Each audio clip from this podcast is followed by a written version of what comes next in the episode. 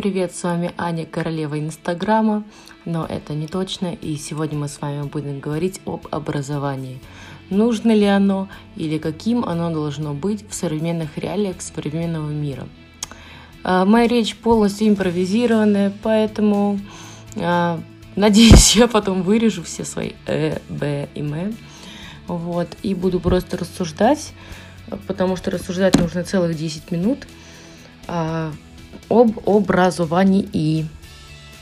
Нужно ли сейчас образование? Конечно, нужно. Как минимум, очень много примеров людей, у которых а, какое-то либо минимальное образование, там 9 классов, либо даже бросили школу. И эти люди не могут добиться в жизни каких-то определенных высот. Они работают на каких-то супер простых работах, занимаются тем, чем не нужно много ума, чтобы уметь заниматься. А такие работы, как правило, не настолько высокооплачиваемые, как оно бы того хотелось.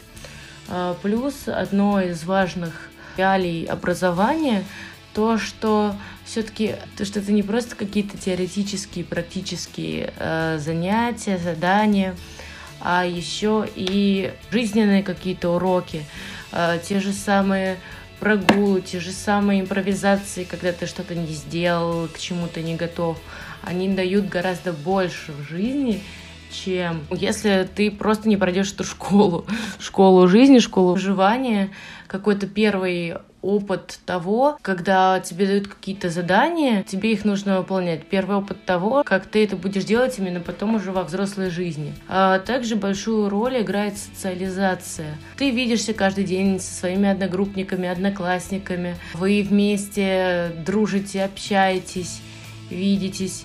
Из этого всего выходит то, что а, люди начинают раскрываться, узнавать друг друга, развивать свои коммуникативные навыки, общаться. Ну и, конечно, основная роль э, — это получение знаний, получение какой-то важной информации. Да, многие так считают, и многие могут сказать, что вот не школа жизни, что вот э, в институте учат тому, а на деле все оказывается совсем по-другому и так далее и тому подобное.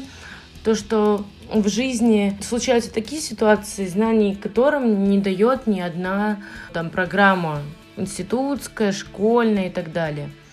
Но э, на самом деле мы все просто не замечаем того, насколько университет и школа дают нам знания, э, которые пригодятся в будущем.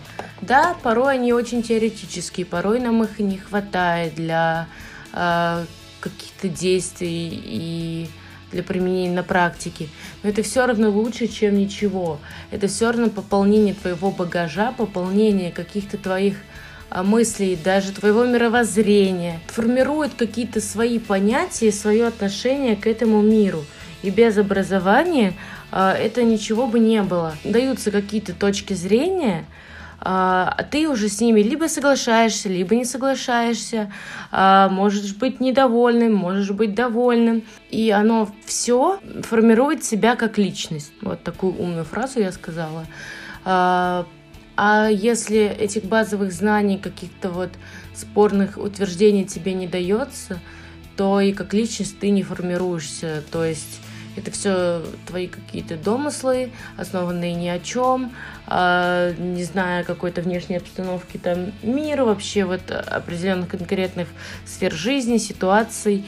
Поэтому образование, оно нужно в первую очередь как образование, а, во вторую очередь как а, развитие личности, и третье – развитие коммуникативных навыков. У людей без социализации, без образования очень видно и уровень их общения, и уровень их интеллектуального развития.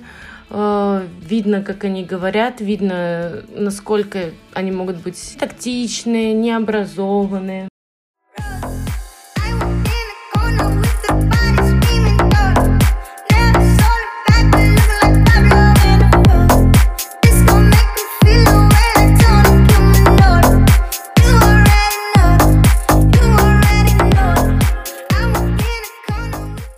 Теперь насчет того, каким может быть образование. А, Понятное дело, что сейчас в современном мире, в частности в России, образование это лично мое мнение, не на высоте, не на высшем уровне своего развития. Есть куда стремиться, есть куда идти. Очень много дается на занятиях теории, очень мало практики, за счет чего, конечно, да, знания есть, но их недостаточно для того, чтобы пойти в люди и даже по своей специальности сделать что-то такое, от чего получится какой-то результат в будущем для тебя и просто для людей окружающих.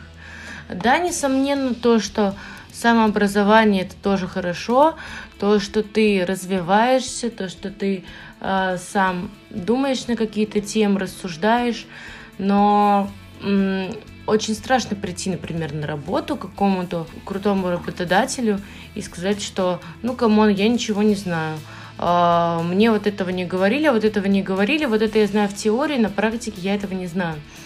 Следовательно, нужно развивать образование в ту сторону, чтобы было как можно больше практики, больше каких-то выездных э, семинаров, выездных мероприятий. Может быть, не одна практика в год сделать, а несколько. Было бы очень хорошо, если бы у вузов и у колледжей были какие-то определенные места, с которыми была заранее договоренность, и чтобы абсолютно все студенты э, проходили либо какую-то часть своих занятий, либо э, практику на поле боя, как говорится, чтобы у людей уже развивалось понимание этого всего, у людей развивалась даже страсть к своей профессии. Есть смысл сделать образование более интерактивным, так мы сейчас живем вот в новом веке, новой какой-то эре технологий, делать какие-то, может быть, конференции по видео с э, известными специалистами в своем деле, делать интерактивные задания такие, чтобы можно было с любой точки мира что-то увидеть, что-то узнать, что-то попробовать э, командировки. Во все это вкладывались бы бюджетные деньги, потому что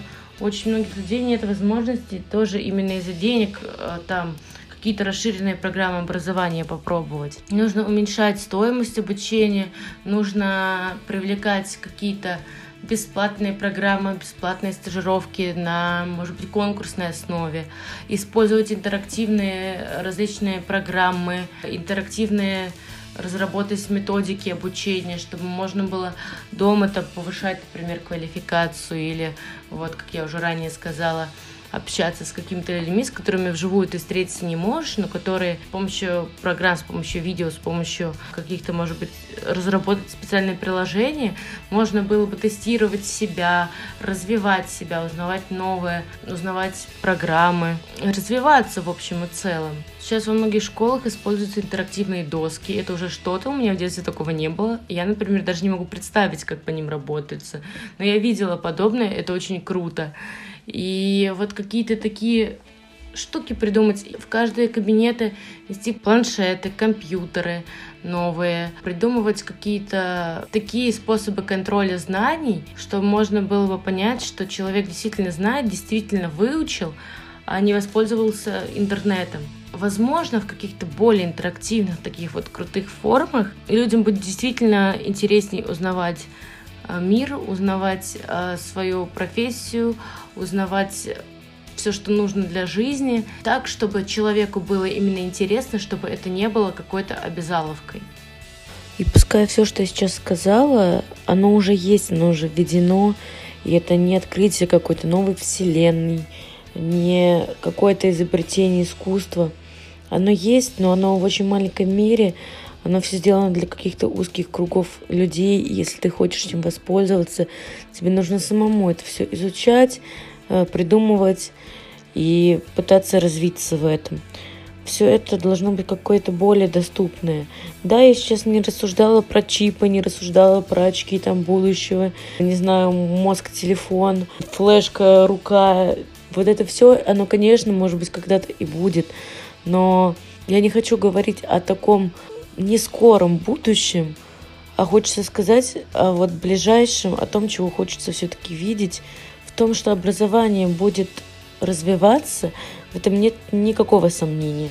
То, что изобретут какие-то очень крутые штуки, которые нам всем будут помогать и делать лучше, но поумнеет ли от этого студент, поумнеет ли от этого человек, или же наоборот, все будет настолько сделано под людей, что мы начнем деградировать и тупеть. Тут, к сожалению, только время покажет. А я все, что думаю, уже сказала. Всем отличного прослушивания. Надеюсь, вам понравилось и вы задумались о чем-то очень важном именно для себя в моей речи. Всем goodbye. Хочу оценку А. Но может быть я это вырежу, а может быть и нет. Всех люблю.